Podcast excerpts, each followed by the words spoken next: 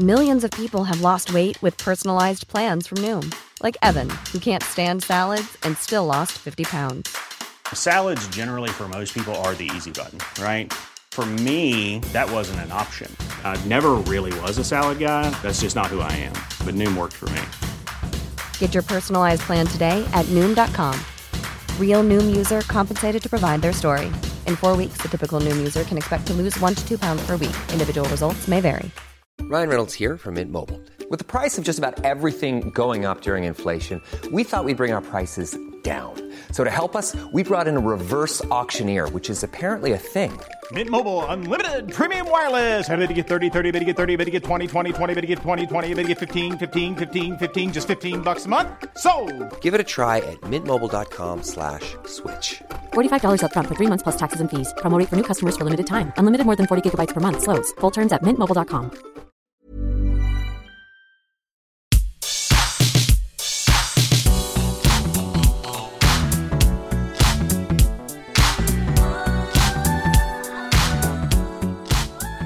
Hello, everyone. What is up? It is me, Ewan Patterson, and welcome to the What Culture Gaming podcast because I am joined today by Josh Brown and Ben Roy Turner. Hello there.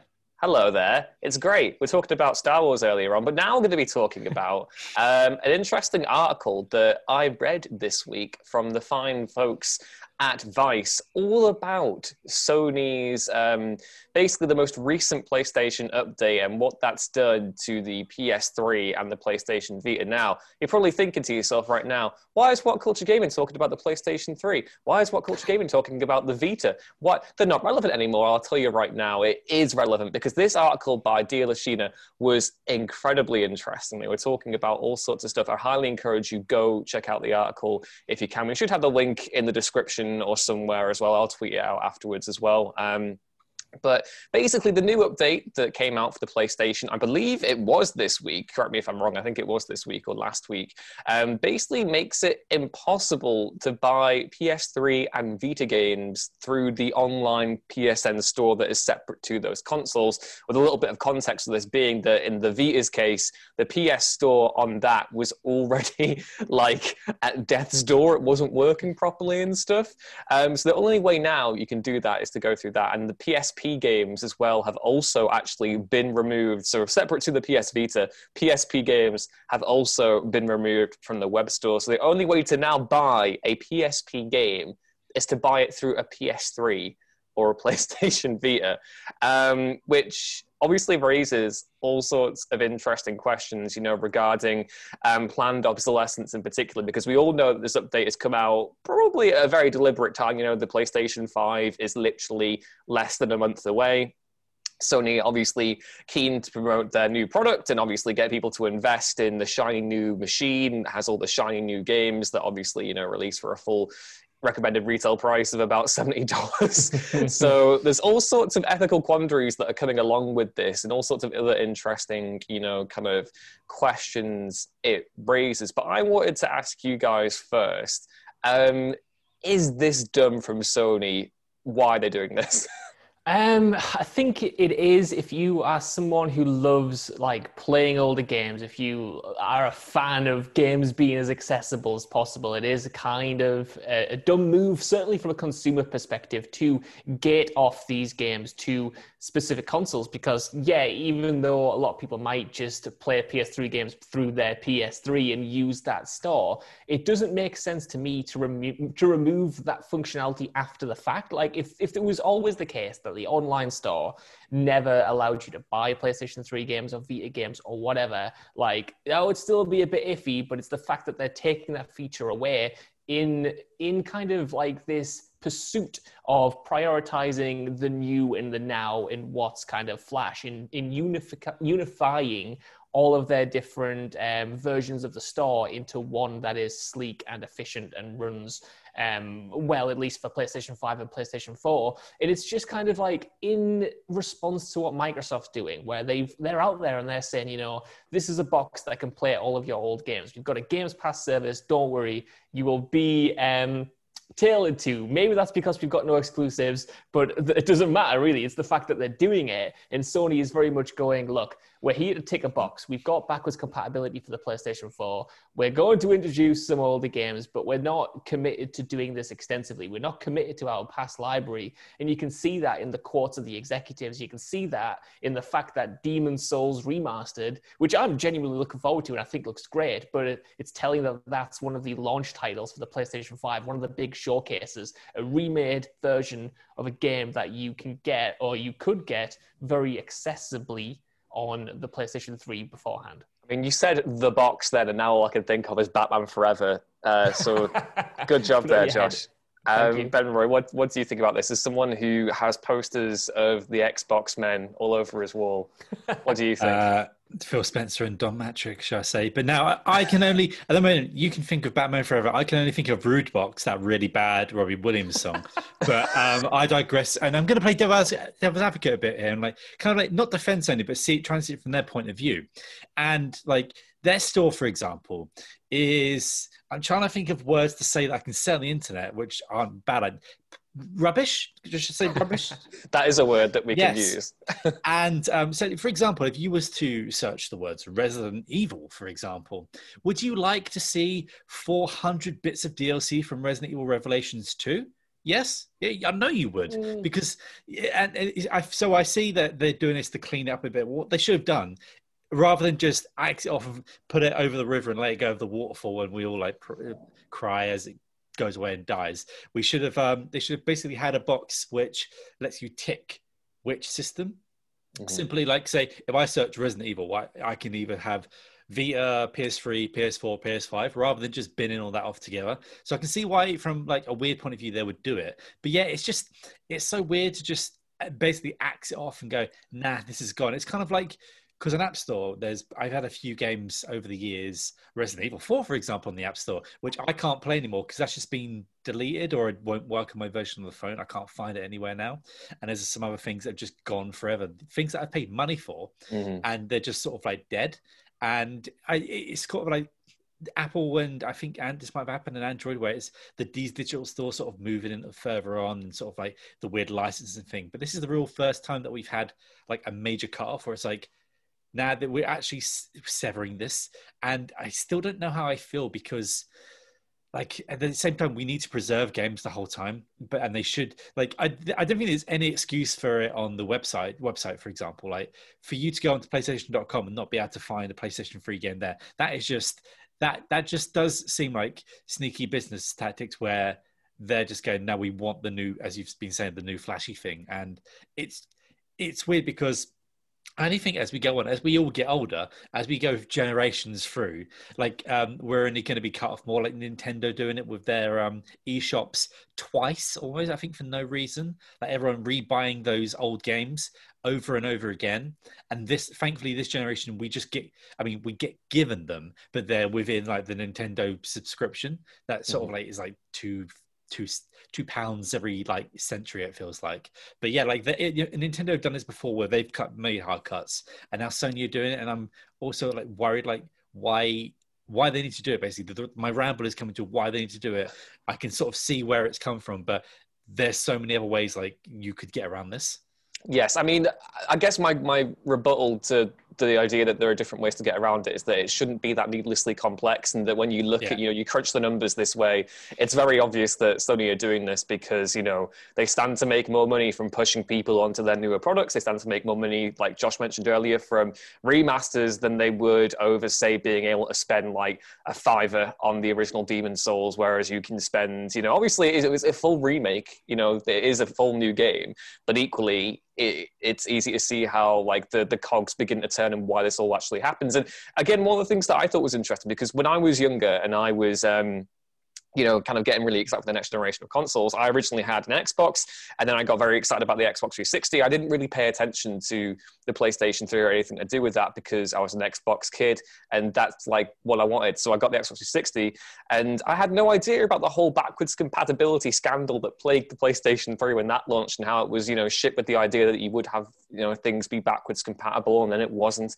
Um, and there was a really interesting point here where um, the article touched on a comment from Jim Ryan uh, a few years ago, where he was talking about classic PS1 and PS2 titles. Well, he basically asked, and I'm slightly paraphrasing here, but he did say he did describe those those games as ancient. He said, "Why would anyone anyone want to play something that looked so ancient?" And I think there's an interesting um, kind of shift in messaging here because like you said you know we have we have talked about the fact that ps5 will have backwards compatibility with the playstation 4 and again i would argue that's more out of convenience's sake for sony because obviously when you launch a new console and it doesn't have that great a library it makes sense to be able to say well we're not going to segregate our player base. If you are on playstation 4 and you want to play with the mate who's on playstation 5 we have these games that are you know um, cross generation and work that way. But equally, it is a case right now where I'm just sort of like, um, you're looking at, at, at what they've got right now. They're not doing backwards compatibility out of like a, a kind of the same way that Microsoft have doing it, where they've been doing it for years now. It's more of a case of like, well, okay, this is a feature we kind of have to have, otherwise people are going to get very annoyed. Uh, yeah. It doesn't feel like a genuine kind of attempt to, to say we are preserving a part of our history. This is part of PlayStation. You can do this. It definitely feels as though it's very selective. And again, as there's the you know technology technology kind of advances and the blurring of the lines between generational leaps gets more and more you know less clear cut. Um, I'm kind of going somewhere with this. I've completely lost my train of thought, but the idea of like, you know, it's it's more of convenience's sake than out of an idea of empowering the player to then be able to go back and revisit those yeah. older beloved titles who you know if we're going to take jim ryan's sentiments here you could argue that sony are potentially quite contemptuous of because they're not going to make them as much money as the newer games yeah, totally. I mean, when it comes to, you know, me, me and Scott have done like a bunch of news over the years in the run up to the PlayStation 5 about like the new patents that have been filed by Sony about making this kind of like legacy system by bringing back PlayStation 2 games, PlayStation 1 games, PlayStation 3 games to the system. Obviously, that's never come to fruition, but a lot of fans put a lot of stock in those and hoped that the PlayStation 5 would introduce that level of backwards compatibility. But you can't get away from the fact that comments like Jim Ryan's are constantly being made. And when the head honchos of Sony are saying, why would you even want to bother with these older games? Like it inherently lowers their value. And if they keep pushing, push, push, pushing that message, pushing that message, this is a PG 13 rated wow. show. Uh, if they keep pushing that message, like people start to believe it. You know what I mean? If that's the hard line, people who haven't experienced, um, you know, accessing those old games like we have, you know, being a bit old or whatever, like people who are coming into this as their first console generation transition, like will just buy that line, and that's how these things kind of like become solidified or whatever. And I do think you are right that when it comes to Sony's managing of backwards compatibility, it very much does feel like they're doing it in response to the response that Microsoft got for theirs. I think that if five years ago or four years ago or whatever, when Microsoft came out and said, we're putting backwards compatibility into the Xbox One after the fact, if that wasn't received so well, if Games Pass didn't re- wasn't received so well, there's not a chance in hell that Sony would be pushing it, pushing ahead with backwards compatibility for this generation, in my eyes. But then I think at the same time, the fact that they're making any progress at all should kind of be uh, we should be a bit optimistic about it because it means we're being vocal enough that they have to listen. You know what I mean? essentially, we're forcing them to listen in one form or another. And if we keep saying, you know, we, we, we want to be able to access these games, we want these games to live alongside the remakes and the remasters, hopefully it gets to the point where they just kind of like have to listen to what the people want and have to adapt to the market and stuff like that. I think it's you know, it's, it's really interesting because unlike movies where I always poo poo the idea that remakes like replace the older games, I just don't think that's true. And I think they very much can live side by side. But I don't necessarily think that that's the case with video games just because mm. of how inaccessible a lot of those older titles are. You know, for instance, Resident Evil 2, the remake is an incredible game. It's a it's a great achievement. It's a great reimagining of that title. But for a lot of people, that really will just supplant the original because it's really hard to get hold of the original unless you have an original PlayStation 1 or you emulate it or something like that. Like it's really difficult to just pop in, find it on the store. If you want to buy it, you need to own the console and you need to find the version secondhand, which to be honest, in this day and age can be really expensive. Like that's a completely different set of circumstances than me going online going into Amazon, typing in Ghostbusters, and just choosing whether or not I want to stream the remake or the original. You know what I mean? Like that is a level of accessibility that the gaming industry is almost kind of actively trying to remove itself from because there is ultimately lots of money to be made in replacing those older games with newer versions. You know? Hmm. It's weird because I also don't think that a lot of that is totally it is it, i can see that I, I, see the argument that they, they should probably they should have the ps3 stuff backwards compatible but they're also they're into the cell processor that they that they were trying to push on with and they basically caused themselves so much pain. Like like if even things down to like changing the name on PSN, like how long did it take them to finally get around to that? It doesn't even work. It doesn't even work. They, they were like they had the little like the fine print where like, oh yeah, you Yeah. might you can change your name, but be warned, you might blow up your PlayStation and lose your entire life's identity. it's, it's there's always seems to be like but one more thing or sort sort, sort of like a reference to some of our british fans like a del boy and rodney sort of thing like hammering some saying onto the side like with the backwards compati- compatibility in ps3 they just stuck a ps2 in there that's what it was it was just ah just get it in there just get a ps2 that's what it was it wasn't anything magic and the it- turducken of consoles. Yes, and and like with this, the cell processor that is causing that's that's why we haven't seen so many other games just come over, or that we haven't seen the backwards compatibility stuff because it's just too hard for them to work around. It's gonna take too long. Like I, I, nothing's ever really too hard, but it's just the money, and you don't see the return in it. And these are all businesses, but it's weird because on the same thing, I don't know if I would ever see them like say.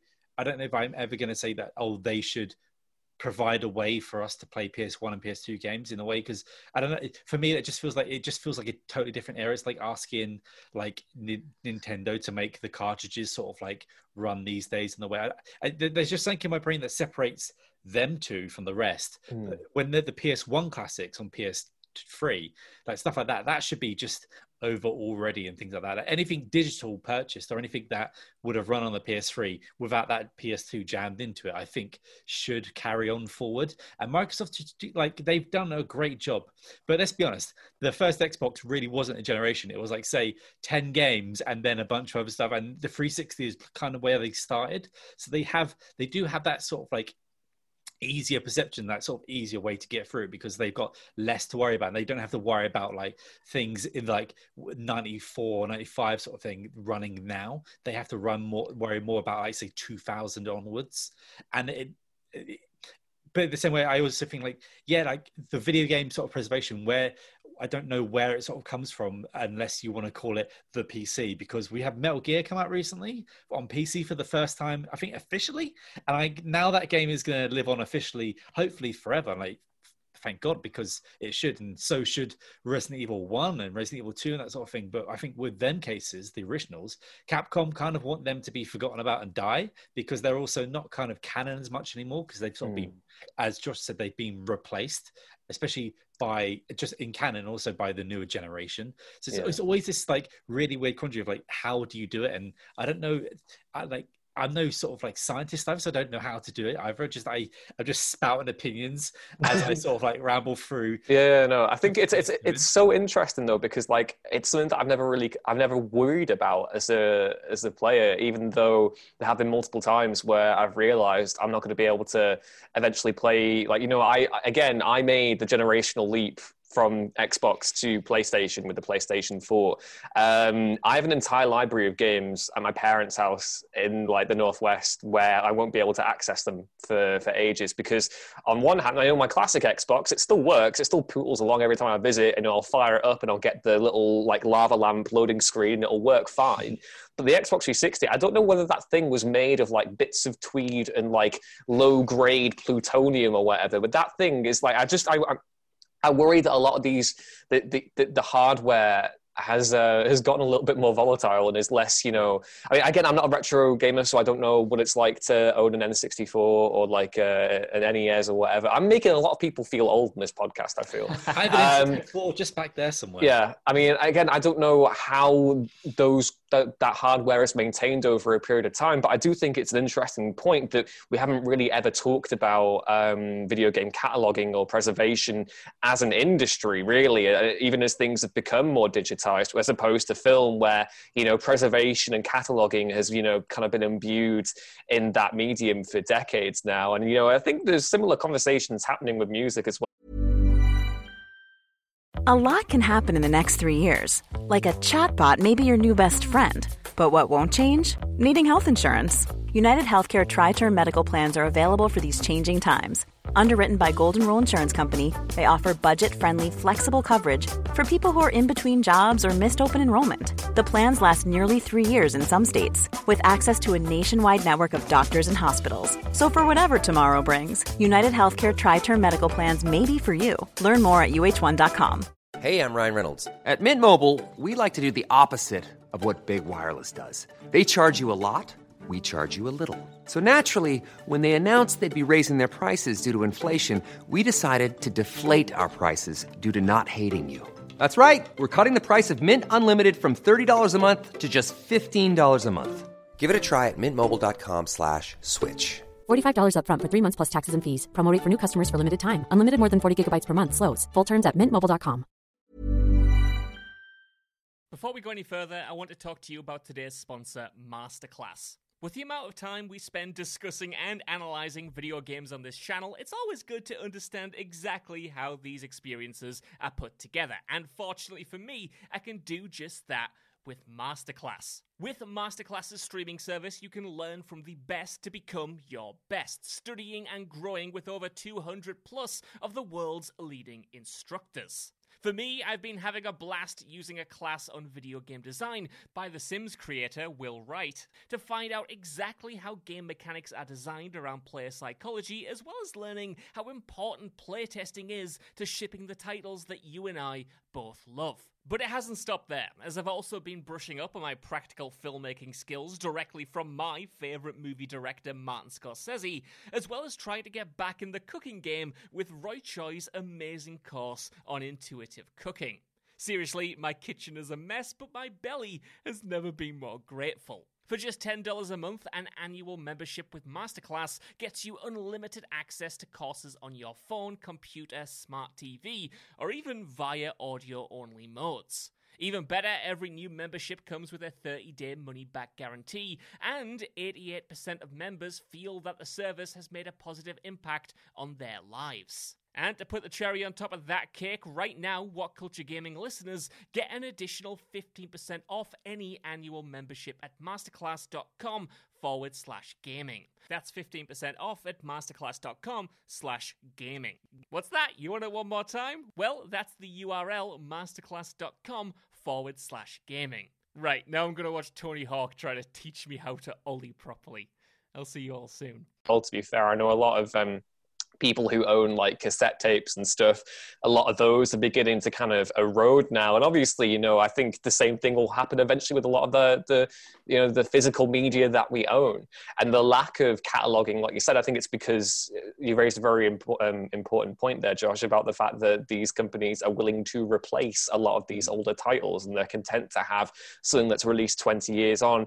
And again i think it, it speaks to a, a maybe a lack of long-term vision and just um, that kind of that, that sense of immediacy. They, they're really kind of focused on that idea of getting that instant gratification of being like, well, what th- what can we sell next? Let's not worry about the long term implications. Let's just keep going and going and going.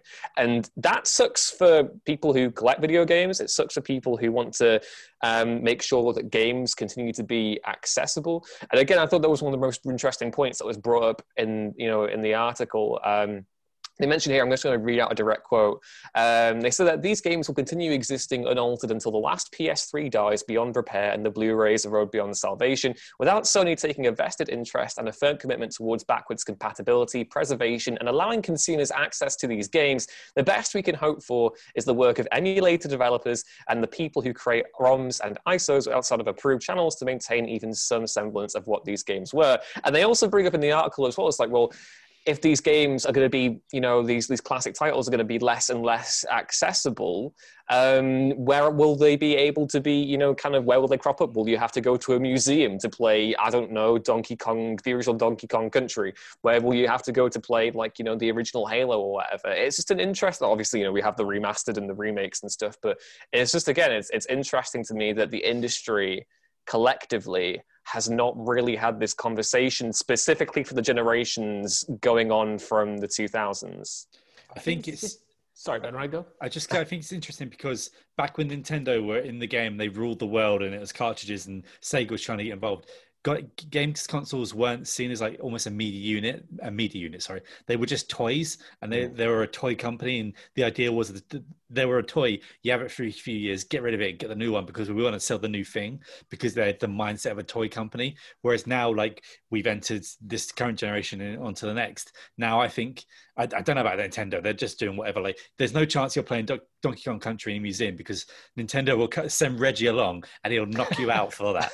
But with um, but with these with Xbox and uh, PlayStation, especially, I think with this current generation and the next, and more so with Xbox and the last one. Now they're they're thinking of it more as a media sort of company, and for at least pretty much this entire generation onto the next, you can keep your purchase and, and, move on. So I think we're taking the step in the right direction. But yeah, it's just it's just the problem with the older stuff, which was seen uh, just officially just like toys that they were the toys that we were selling to the kids and trying to crank out new things as fast as we could, sort of thing. Yeah, I mean, I'm I'm like really conflicted on this whole topic to be honest, because on the one hand, I do think in some ways we are getting better. You know what I mean? Like I said, Microsoft is obviously pushing for this whole kind of like revolution, having these games be accessible and also making them play better than ever. They're not like remastered or remade, but you get, you know, the games running in higher frame rates, you get the games running in high resolution, auto HDR and stuff like that. And then you do have Sony, you know, even if they are taking away the ability to directly buy PS3 games on the store, they also have a lot of PS3 games that you can play on PlayStation now. So they do have like this system in place to potentially replace the old system If it's good enough, I don't think it is, but they are doing kind of something. And I, I, although I really did love the article and found it really interesting, I think the the author mentioned that one of the only reasons Sony might be doing this whole backwards compatibility thing for PlayStation 4 is because they don't have a great launch lineup, which I don't totally agree with because in 2021 we're going to get like God of War, Horizon, mm. you know, we got Spider, we got Demon Souls this year. Like that's much much better than what we got at PS4 at launch. So I do think they they are doing it because of kind of like consumer pushback or whatever. But at the same time, like we've got Sony doing this, then also taking away the functionality from the website. We've got Nintendo just absolutely just tearing up and being the worst in getting away for it by releasing a bunch of games now for a limited time and then taking them off sale in March next year for no reason. That. For no buy that dude, why do they keep saying it? Why do they keep saying that they're going to do it? Even if they're going to re-release them at some point in the future, the fact that they're drumming up this forced scarcity for digital games that are going to be arbitrarily taking off the taken off the store before the end of the next fiscal year, it's like like that is so anti-consumer and they can get away with it because these conversations you know i'm not saying we're going to change anything by this podcast but you know these conversations on an executive level on a kind of you know publisher um, you know CEO level. Like they just aren't happening because, like we said at the beginning, there's just not much money to be made in it. And if there's not much money to be made in it, and if people don't really care because they're not buying it, then they're ultimately going to just let it. They're going to like ride it out, continue to make money, and then just deflect any potential pushback because ultimately, I do think they are in the business of re- replacing things and focusing on the now. And like Ben Roy said, they're almost viewing their back, ca- back catalog as outdated, kind of like toys that they're more than happy and content to put them in the cupboard and not play with them until someone goes rummaging around in there, specifically looking for it, and then they can have it. But you have to take down all the boxes, you have to rummage through, you have to find out the different parts and plug it together. Yeah, I mean, I guess the other thing to do with this is that obviously over the last console generation, we have seen more attention turned to classic games and older games with, you know, the rise of remasters and remakes and whatever. And I have found myself recently really wanting to kind of not retreat into my old games library, but I've certainly been coveting it from afar for like quite a while now. Um, so I guess that's you know it's not it's not a slight against any of the the, the new games that obviously I'm not I'm not going to come around now and just be like oh games today suck because that's not what I think. Um, but equally, um, when you have ground several hours into the Marvel's Avengers game to see the numbers go up, and you're like, wow, I remember when I was like seven and I had Simpsons hit and run, and it was a great time, but I can't find it anywhere now. That's that's good.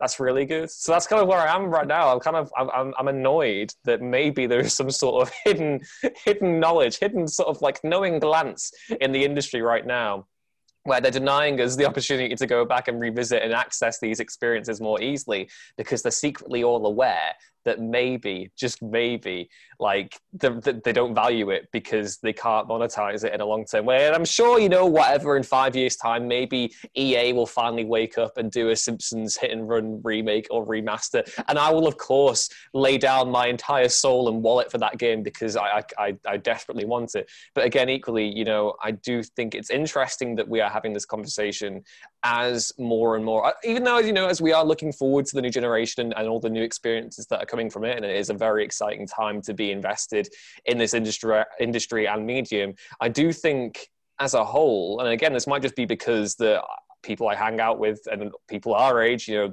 we we're now kind of getting that nostalgic sentiment of wanting to go dive back into all the games again. That might just be an age thing because I'm sure that when I was growing up playing video games, there were probably people who were like 10, 15 years older than me who grew up playing, you know, the original Sonic and Mario and stuff who were desperate to play more of those classic experiences. But again, it's just something that's kind of I, have noticed more and more recently. Um, so I don't know how you reconcile all of that with the moves that these publishers and games companies are currently making, if that makes yeah, sense. I, I think uh, totally, man. Like, yeah, I think it's it comes with like perception as well and like how the players view like these older games because i'm right with you like hmm. i've been playing so many older games and i never used to do that like even up until about two years ago or something i would never go back to older games really or replay games that i'd already played to an extent but now you know i'm going through entire franchises and i do have services like playstation now for that but also I wish there was more. I wish there was better ways to play those games because streaming them over an emulator or whatever isn't ideal especially if your internet starts conking out. And i just i just wish they were treated with a little bit more respect and could sit alongside you know um, their remakes or remasters and stuff. I do think we're thankfully getting away from um, them just kind of like selling these half-assed ports. Like you know, we had Prototype or Marvel Ultimate Alliance and stuff that were wildly expensive. Twenty-five quid for Marvel Ultimate Alliance. You bet your sweet bippy I paid full, full, full, bill for that. Where's, where's X Men Legends though? I don't care about that. No, uh, it's gone. It's gone. It doesn't exist. You've got to go buy and play that on PlayStation Two. I've got a copy of that over there somewhere because it's I really mean, good. If you want to be Kane and Lynch is down there, by the way. Nah, I'm all right, mate. I think I'm think I'm okay. I don't even right. It's just as a final thing, as a final rambling thing. You know, I'm sure a lot of people would be like, "Look, if you want to play these games, just get out your old console, get out your old games, plug it into the telly." But let me tell you, in 2020 the real estate under my TV is incredibly limited, right? In the PlayStation 5 is taller than a skyscraper. And yes, this is a very much uh, first world problem, whatever. But how can I have a PlayStation 1, a PlayStation 2, a PlayStation 3, and a PS5 hooked up to one single TV in a one bedroom flat? Tell me that, guys. You spend, Tell me that. You spend over a, a, grand and a half on a big TV unit. Like, I'm with you there because, like, back there. Look at that table. There's an Xbox on a, a box of Monopoly down there because I just haven't even bothered to. The Monopoly box? Yeah, look, the Lord of the Rings Monopoly.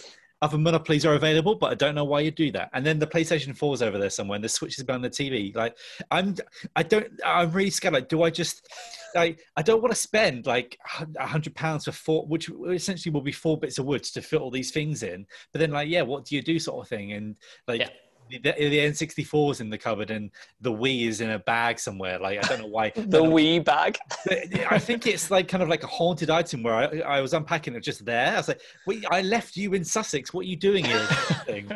but um, no, I like we're having a laugh about it here. We're having a we're having an old. Yeah hearty giggle about it. But like the fact of the matter is, I think it does tap into an interesting point that collecting these older games is becoming a sort of a luxury thing to do because some of the older games they're not cheap to get. If you try to get an original copy of Final Fantasy VII or Metal Gear Solid One in like a secondhand store, you're looking at quite a lot of money. Not to mention buying the consoles, buying the things, buying the adapters to make them work on modern The TVs, parts to repair them, the parts to them? repair them, the controllers for them. You know, all of this stuff does add up ultimately. And the fact that gaming license aren't licenses aren't renewed so you can't get you know spider-man games or old marvel games you know directly from the source. You need to play you need to pay an inflated price for them after the fact. Like it becomes a kind of luxury hobby in that sense and then locks even more people out of it you know what i mean? Like we fortunately at least have some you know extra money to be able to spend on it but like a lot of people don't. And at what point do you just sort of reach your limit and decide this is too much hassle? This is too much work. I'm just going to buy Resident Evil 2 remake and just look online and see what other people who remember playing the original have to say about it. You know what I mean? to impress Ben Roy when he's asking you didn't play the original Resident Evil. I haven't played either, lads, so like, I'm the, the biggest pariah right now, I think. Go on. Track it down, you. Track down a PS1. Get Resident Evil 2. Worth it. Can I ask you both a question though? Because as we get into this, and I think of like, so like, how do we play our old PS2 games? How do you play hit, hit, hit and run? What do you think about it when you sort of have like, say, media on a VHS compared to a DVD? Like, how different do you think that sort of thing is there? Because obviously, like, it's very harder to if you had all your stuff on VHS, it's like it's harder Mm. to get things. Not because obviously it's you can still kind of plug it into a TV or a few adapters these days, but it's it's also weird. Like, how do we keep all this media? Because, like, you think about it, a book's a book, and a book's going to be there as long as it doesn't get eaten or rot or mold or anything like that sort of thing. Whereas, like, all these sort of things eventually will erode away and, and like perish. So it's it's. I always think about that, like as you said, like it's harder to stick find a console, stick it in, and replace it. Like I could just type on like Google play Glover now, which I won't because it's illegal. Like I have a copy of it over there, so it's fine. But with like say older films, how do you feel about when you had to buy all your films again on vid- DVD and then all again on Blu-ray sort of thing? Is that sort of the is that sort of akin to this at all? I mean, I think I might have a little bit of privilege here because I was when I was young and I was getting videos and DVDs. I didn't get them; my parents bought them. and then when I was uh, a, a, a bright, bushy young lad who turned the age of eighteen, I started getting my own Blu-ray. So it's like you know, it, I, I think it. I think it. I, I totally. I agree to an extent, but only but less so because I think these other things there's there is less um, there's less of a divide between the different platforms. Um, so like it's a case of like you're not going to need like it's it's a disc at the end of the day, and there are so many different devices that can play that disc. So that's that's like the big kind of the, the lack of barrier there. Obviously, there are films that are hard to track down, and you know, like uh, that are completely out of print or whatever, and there are region locks and stuff like that. But I definitely don't think it's on the same level as gaming. I don't know what you think, Josh. Yeah, I think I'm more or less the same. You know, I don't want to make a direct one-to-one comparison, but I think when you go from like VHS to DVD to Blu-ray or whatever, like fundamentally, like the experience more or less stays the same. It's the same movie, kind of like just with with not even a few more bells and whistles. It's just you know cleaner, the colors are better, it's sharper, the image is better, the higher resolution and stuff. I think it's it's it's like it's an option at that point. Like you, yeah, you can you can like get the DVD version of a movie, but you're gonna be you can be happy with the um, VHS. You're not like forced or like, have- locked out of it. I have the perfect analogy for this right now. It would be like if, say, you really liked Alfred Hitchcock's 1960 classic Psycho, right? you absolutely loved the crap out of Psycho, which you should do because it's a great film. But then the new piece of hardware comes out, and then suddenly uh, Universal Pictures or whoever is it Paramount Universal? I don't know who owns Psycho. Suddenly they're all there like, well, I'm sorry, mate. Uh, the the only Psycho we acknowledge in this house is the uh, Psycho remake, and then suddenly over time, the only remake, the only version of Psycho you can get is a Psycho remake. That's kind of where. Am I right there? Am I thinking that's like kind of a similar comparison?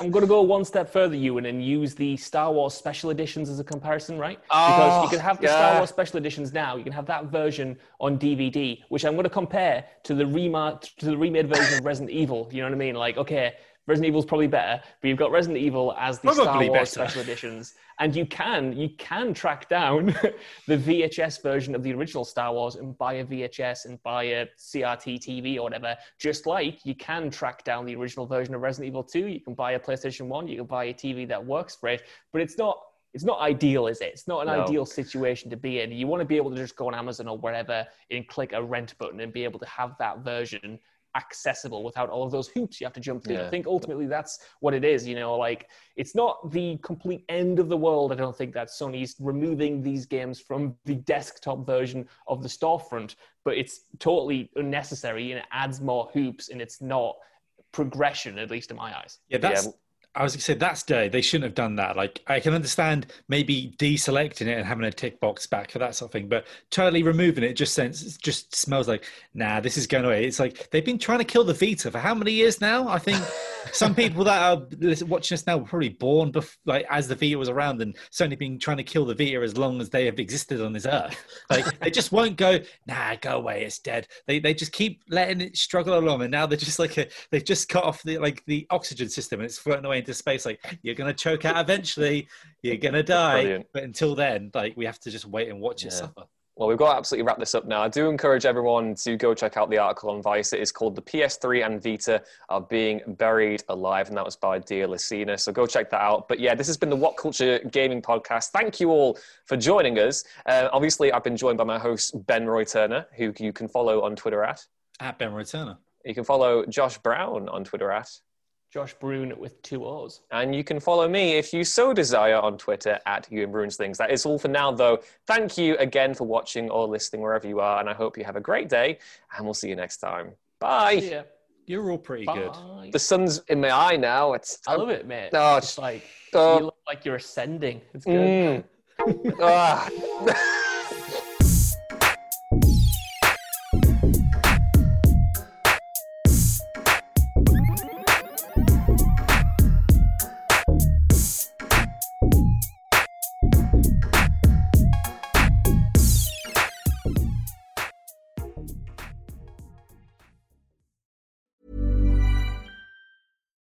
Hi, I'm Daniel, founder of Pretty Litter. Cats and cat owners deserve better than any old fashioned litter. That's why I teamed up with scientists and veterinarians to create Pretty Litter. Its innovative crystal formula has superior odor control and weighs up to 80% less than clay litter. Pretty Litter even monitors health by changing colors to help detect early signs of potential illness. It's the world's smartest kitty litter.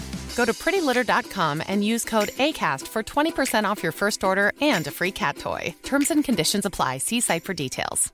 Hey, it's Paige DeSorbo from Giggly Squad. High quality fashion without the price tag. Say hello to Quince. I'm snagging high-end essentials like cozy cashmere sweaters, sleek leather jackets, fine jewelry, and so much more. With Quince being 50 to 80% less than similar brands.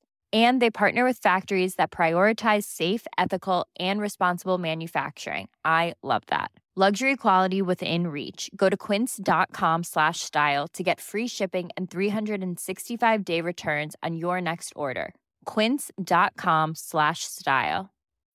When you need mealtime inspiration, it's worth shopping Kroger, where you'll find over 30,000 mouthwatering choices that excite your inner foodie. And no matter what tasty choice you make, you'll enjoy our everyday low prices, plus extra ways to save, like digital coupons worth over $600 each week. You can also save up to $1 off per gallon at the pump with fuel points. More savings and more inspiring flavors make shopping Kroger worth it every time. Kroger, fresh for everyone. Fuel restrictions apply.